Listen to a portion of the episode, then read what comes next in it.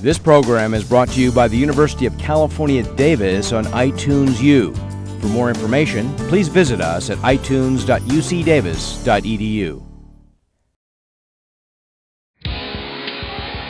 From the University of California at Davis, this is Newswatch.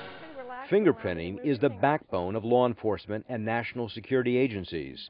But a UC Davis law professor says fingerprinting has problems. Very few fingerprint analyses are done by human examiners.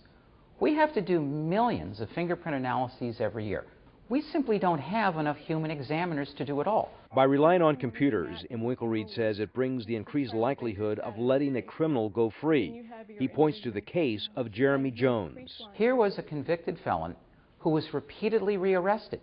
His fingerprints were in the national database, but they missed them again and again, and virtually every time Jeremy Jones was released, he went out and murdered another woman. But fingerprinting specialists here at the Department of Justice dispute those assertions. They say that current fingerprinting practices are not only accurate, but reliable.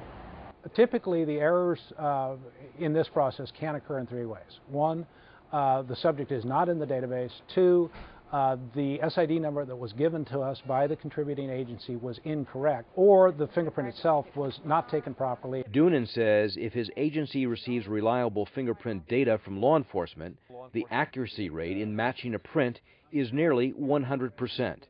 Though new technology may exist on the horizon, those in California's Department of Justice are confident with the measures they have in place.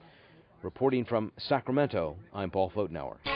For more information, please log on to broadcast.ucdavis.edu.